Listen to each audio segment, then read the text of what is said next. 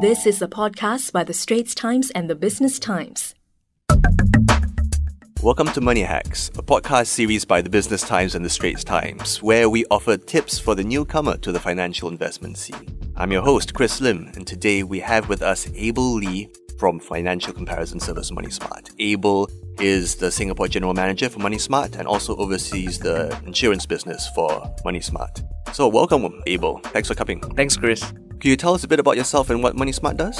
So I'm the general manager in MoneySmart and I oversee the insurance business. What MoneySmart does is pretty simple, right? We are one-stop online finance portal where you can be empowered. You yourself as a consumer can be empowered to make better financial decisions. Okay, well today we're talking about travel insurance. Mm-hmm. Now you know this is an investment podcast series. And of course, when you talk about investments, I mean, ILPs, investment linked policies, Mm-hmm. will be the most obvious route to investing through insurance. But Mm. in what sense could we say that travel insurance is an investment? Yeah, I think arguably the biggest asset is yourself, mm-hmm. right? Because you are the best money making generation asset, right? Mm-hmm. And when you look at travel, when you travel overseas, post 9 11 in 2001 to even the recent Hong Kong protests, right? Travel insurance is that vehicle that ensures, you know, if you go for a holiday, anything happens, right? It insures you, right? It makes sure that whatever you spend on like medical, maybe a loss of baggage, you can get back your returns and you can get back compensation from travel insurance. Okay, so it's investing yourself Mm. and it's preventing loss as opposed to growing your funds, which is what, say, an ILP would might be about in the long term. Correct. This is about preventing loss of your funds. So what's the step-by-step guide to choosing travel insurance, you know, from the basics? A good step by step, right? Just three steps, very simple. Number one is to compare premiums and value. So, for example, what I mean by that, a travel insurance can go as low as $9, right? It can go as high as, say, $40, $50, depending on destination and the number of people. There's certain key benefits to look at. One would be overseas medical coverage, right? Something happens overseas. Things like loss of baggage are things that are very common to, to compare. So that's step one.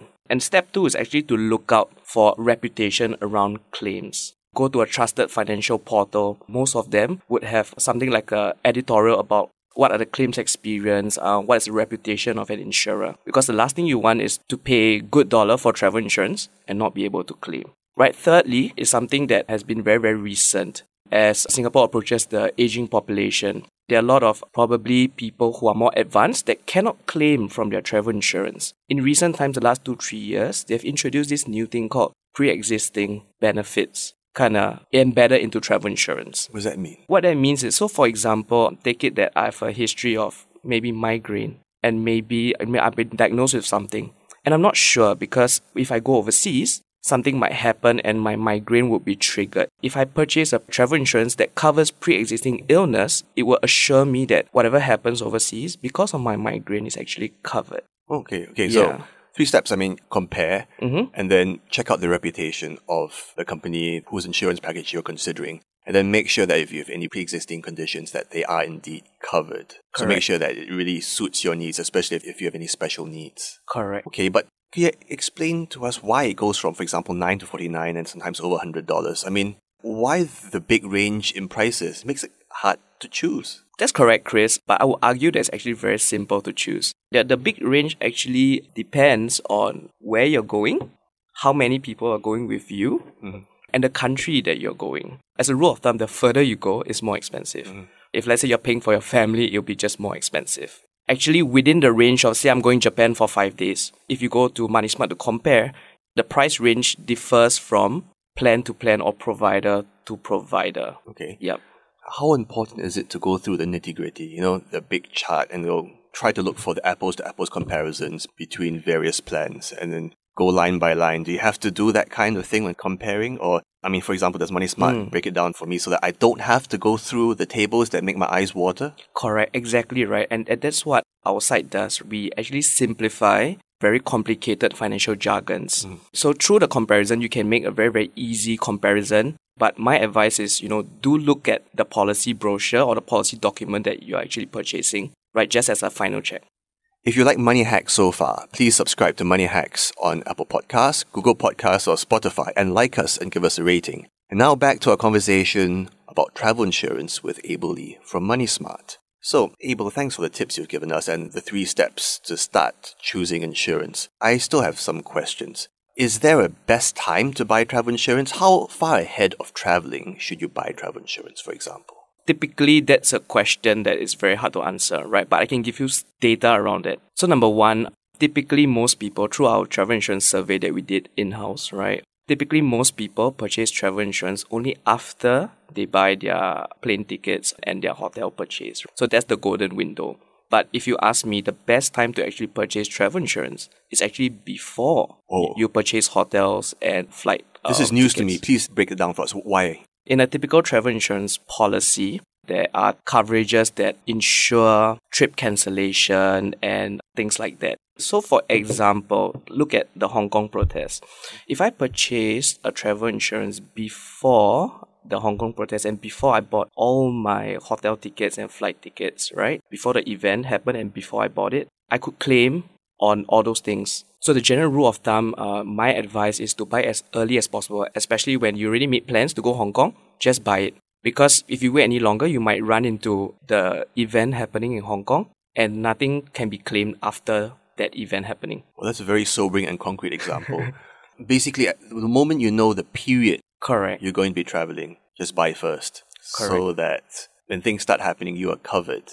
Correct. Does that mean that, you know, if I decided, okay, I'm going to go to Hong Kong Mhm. right now, and then in this order, I quickly buy plane ticket, book a hotel immediate, and then right after that, within the hour, buy insurance, I still wouldn't be covered by any disruptions from the Hong Kong protests, etc. I think that really happened. That will really depends on when the protest starts. Mhm. So if let's say you know you were buying your hotel ticket and your flight ticket, and just nice the protest starts then, and you only buy the travel insurance later, then the travel insurance would not cover that event. So, uh, aside from that, though, are there particular kinds of insurance that travel insurance that better suit some people than others? Of course, I mean families you buy group insurance, but in terms of coverage, should I look at hefty medical coverage if I'm traveling with my elderly parents, for example, or if I am in a job that with frequent meetings and disruptions, or I have to fly at short notice for product launches, whatever it might be, do I focus on terms that allow me to claim for more fees, uh, cancellation fees, and things like that?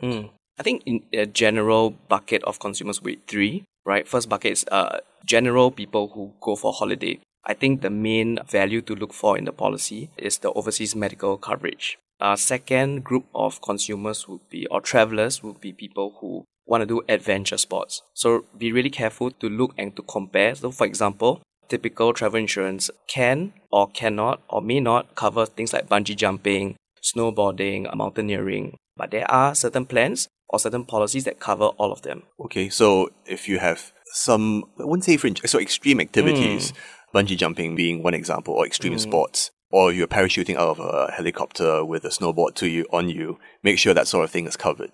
Correct. I think one typical leisure activity is diving. Oh, okay. Yeah, I- so is it completely covered or not covered? so it's normally not covered. Hmm, this is news to me too. Yeah, and it really depends whether you are learning diving or you are diving for leisure. So typically when you are learning diving, a lot of them cover, but there are some providers that cover more in depth when you are learning and when you are going diving for leisure.